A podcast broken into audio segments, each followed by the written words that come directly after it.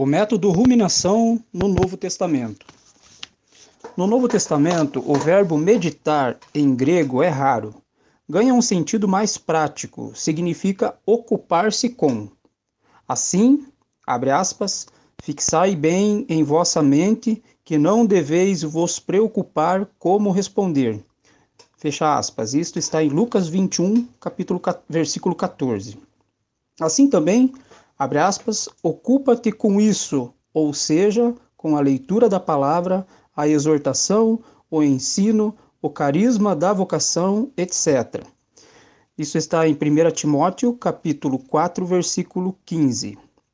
O latim posterior dá um sentido ainda mais prático ao seu meditare. Seria exercitar-se numa atitude qualquer, num trabalho ou numa atividade física, mas para fim de aprendizado, como se vê na regra de São Bento no capítulo 8, no capítulo 44 e no capítulo 48. Mas a verdadeira atitude meditativa, ruminativa no Novo Testamento se encontra-se na figura de Maria de Nazaré.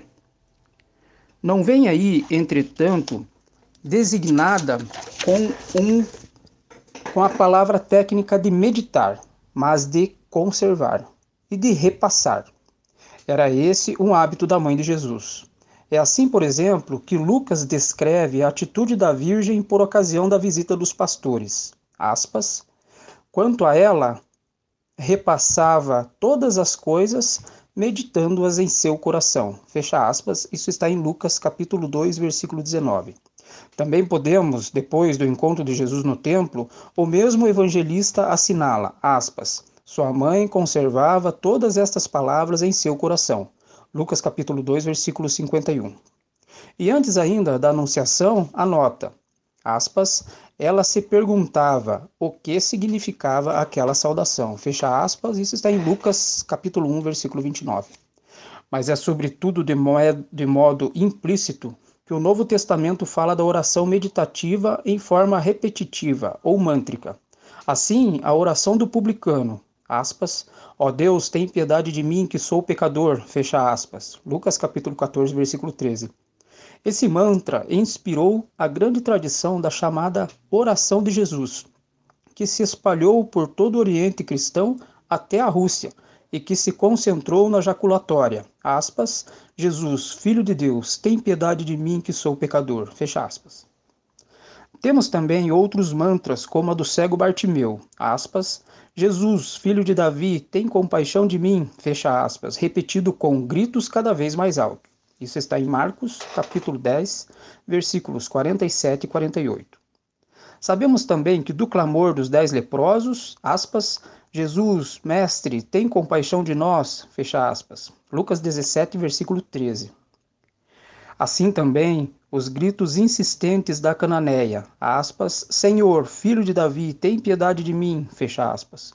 Concluímos com o comovente, Senhor, ajuda-me, que está em Marcos, capítulo 15, de 21 a 28.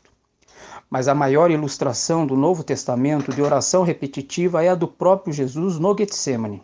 Aspas, Abá, afasta de mim esse cálice, porém não se faça a minha vontade, mas a tua. Fecha aspas. Isso está em Marcos 14, versículo 36.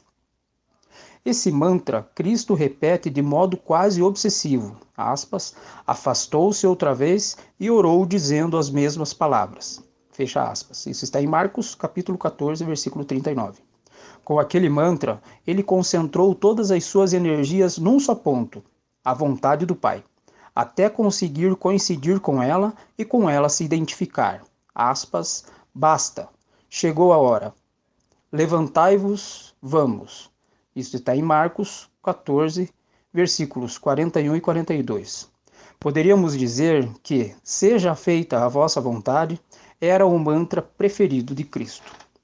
No próximo trecho veremos a oração da ruminação na tradição dos padres e dos monges. Um bom proveito a todos.